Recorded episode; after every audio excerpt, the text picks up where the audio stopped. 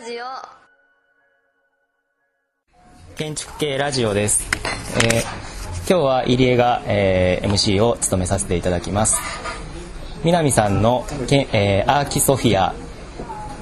ダイアローグ編です、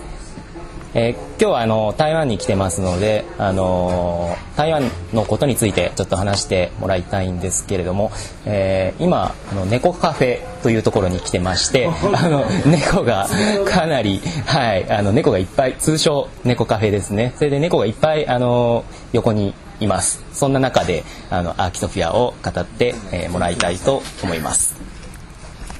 はい、えー、南です。あのですね、今あの琉球大学の、えー准教授で、まあ、建築家のあ若手建築家の入江さん、入江さんに今日はですね、まああのまあ臨時で、えー MC をやっていただいていまして、それであの今ですね、えー台北の台湾の台北の、えー現代芸術館ですか、えーまあいわゆる現代美術館ですね。のすぐそばのカフェで、えーみんなでこうお茶を飲んでいて、えーラジオのコアメンバーの、えー松田達君とそれから東太郎さんと山田浩二さんとそれから学生の皆さんが一緒にいます。でですね、まあ、今日今回せっかくその海外の収録ということで台湾に来ましたので今回あのアークソフィアダイアログ編ということで、えー台湾のその1とその2っていうことで、まあ、収録をしたいと思うんですね。で、まあ、その1の今回は、え2人の学生の皆さんに出ていただくということで、えー林遥さんとそれから空広元香さんに2人に出てもらうことにしました。じゃあそれぞれまずですねあの簡単に2人と二人にちょっと自己紹介をしてもらってそれで僕の方でちょっと話をしながら、まあ、入江さんを含めて、えー少し話を進めていきたいと思いますね。じゃあ、えー、とまず貞弘さんから、えーお話してください。大丈夫？僕持ってるから。あ、はい。あ持っときますねじゃあえっと、信州大学1年の貞弘元香です。えっと、今回の台湾ツ建築ツアーは、山田さんの研究室のオープンデスクで、ちょっと高校の時の友達に紹介していただいて参加してます。はいそんなところですか？はいはい、いいですよじゃあ今度は、えー、と林遥さんどうぞ簡単に自己紹介くださいえっと、名古屋市立大学のはや、あえっと、1年の林遥です。と、私も山田先生の方から以前建築ラジオの、えっと、収録にちょっと聞かせていただいた時に台湾、えっと、行くからって誘っていただいて友達と一緒に来ました。よろしくお願いします。はい。じゃあですね、あまあ、の入江さんにもね、あのお話まあ時々入ってもらえばいいと思うんですけどね、僕の方からね一つね、あの今回ちょっとテーマを出します。まずですね、今回もうすでにいくつかあのラジオの収録を台湾っていうテーマでやっていて、例えばその台湾の印象であるとか、それからまあ台湾その現代建築とかですね、あるいはそのまあ昨日はあの実は伊藤豊さんの建築といろいろかあの見学したんですけども、多分その印象をここで一言ずつ話したとしても、まあ多分あまり面白くならないと僕は思っていて、まああえてそのね 変化球を投げるんですけども、あの日本と台湾っていうテーマでですね、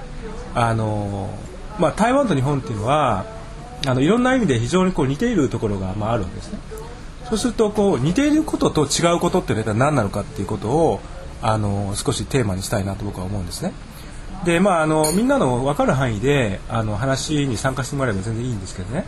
あの僕はあえて一番最初に難しい言い方をするんです。で昨日ちょっと話をしたんですけど あの日本と台湾っていうものが仮にその似てるとした場合にその数学的に言うとですね写像っていう考え方があってつまりそのある例えばその A という対象と B という対象がある場合にどの部分が似ていてどの部分が違うかっていうふうなその写像関係っていうのがあるんですね。であの昨日、えー、と台湾の建築の先生に話を聞いた時に例えば、えー台湾の、えーメジャーなその都市っていうのは台北台中高雄台南といろいろあるんですけども分かりやすい対応を日本とするならば台北が東京それから台中っていうのは、えー台湾の中のそのちょうど中央ぐらいにあるんですけども台中が名古屋、ね。まあ、日本でも大体名古屋中央にあるわけです。中心っていうかね。それから高尾が、えー大阪、まあ、大阪商業都市ですね。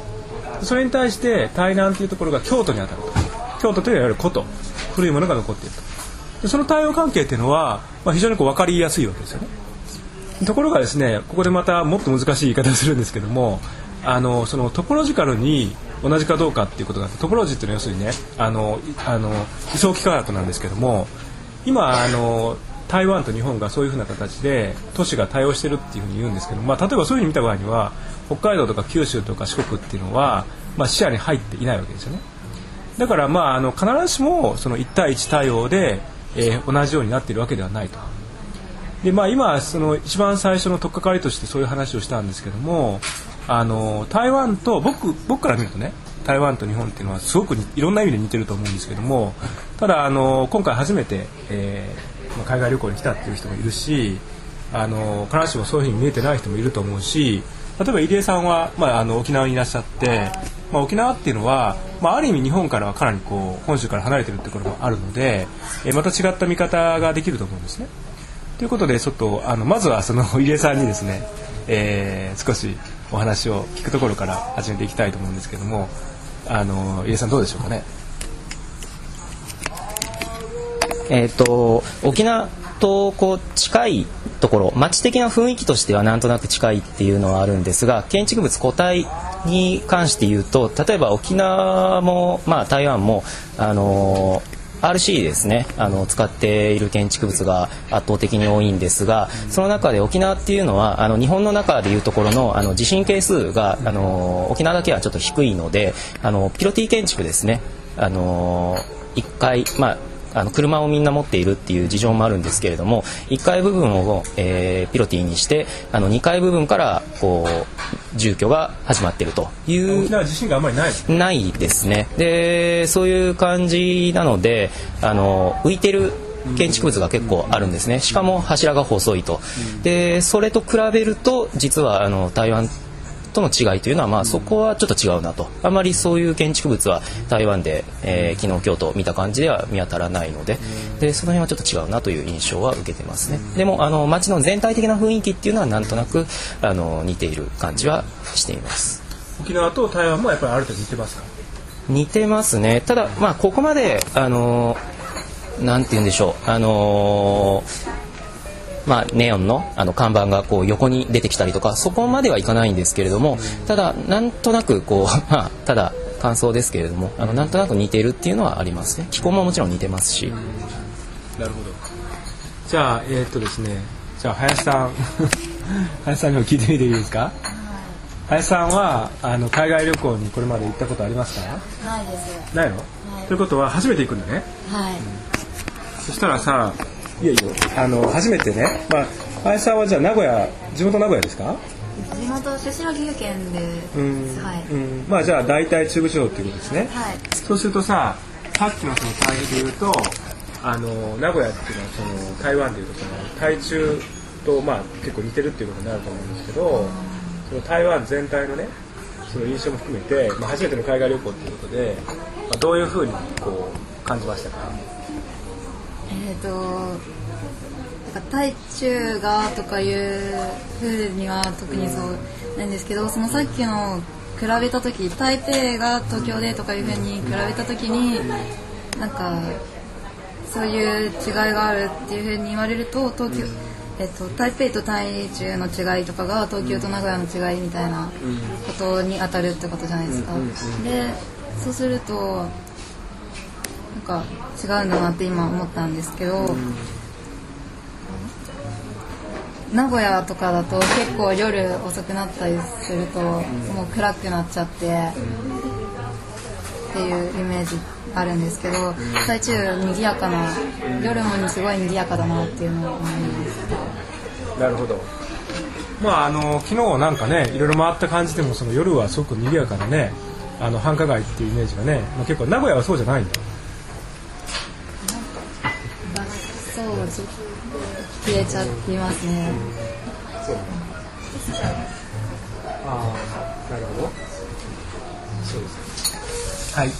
かりました。じゃあえっとですねえっと貞弘さんも海外に来たのは初めてなんだっけ？はい。初めてですか、うん、そしたらまあその1年生で初めて来たっていうことはすごくまあいろんなこうあの経験をしたんじゃないかなと思うんですけどえー、貞弘さんからの見てその台湾の印象っていうのはどうですか？えなんかえなんか似たところっていうのはなんかちょっと自分は見つけれなくてすごいやっぱ違うなって思って。どういう点が違うあ街並みとかあとなんかすごい日本よりオープンっていうか、なんか建物とかもなんかそんなんか日本の方が、ひ なんていうか拒絶されるイメージがあるって、建物が？はい。台湾っていいなって ちょっと。拒絶されるっていうのはそれは入りにくいっていうことですか、うんないイメージ。あでも台湾の方が入りやすい。入りやすいっていうか人とかもなんかやっぱりそうなのかなってはいはい。いう高尾で昨日お昼食べたんですけどなんかなんていうかオープンテラスっていうんですか、なんかそういうとこでやっぱりなんか人がみんな交流できてるなって印象を受けました、なるほどまああの あの逆にね今のその貞弘さんの意見っていうのはあの、まあ、僕はそれはそれで面白いなと思うのはね僕はものすごく似てるとやっぱり感じるわけですいろんな意味ででそうすると逆に何かどこが違うのかっていうことをあの考えてみる余地はあるかなっていうふうに思っていてあの例えばねその台北っていうのは都市の歴史はもしくは新しいんですよ、まあ、基本的に18世紀からなんですね、まあ、18世紀っていうのは西暦1700年代えーからあのほぼあの出来上がってきたっていうことは、まあ、要はニューヨークのようなものであの、まあ、新しくその中央大陸からの移民が、まあ、あの新都市を作ったっていうふうな、まあ、歴史に近いわけですねそういう意味では、まあ、東京とは少し違うところもあってあの都市の形成のされ方がまあ違うっていうことがまあ一つあると。それからもちろんその気候条件が違うっていうふうなこともありますし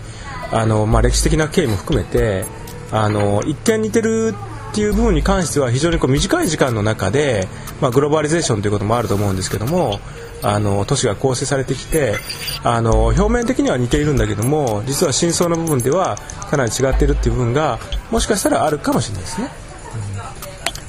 まあ、入江さんどうですかね？あとなんか入江さんの方から コメントがありましたら。そうですね。あのーまあ僕今たまたま沖縄いるんですけれども、あのーまあ台湾があのー夜遅くまでということで昨日もまああのーちょこっと見てきたんですけれども、まあ確かに遅くまでやってるんですけれども、でも沖縄は多分もっと遅くまでやっていて、あのその辺もまあ多少やっぱり違うかなという感じがしますね。なるほど。はい。あのなんとなく僕は自分のその個人的な資質からこのあのなんていうかその日本とその台湾との同質性と差異っていうのをなんとなくその定量的にね定量的というのは要するに数学的に記述したいっていう要求に駆られるんですけどももう少し何かこう勉強して調べてみてその違いっていうものをあの改めてその考えてみたいなっていうふうに思いますね。じゃあ一旦今日はこれで終わりたいと思います。どうも皆さんありがとうございました、はい。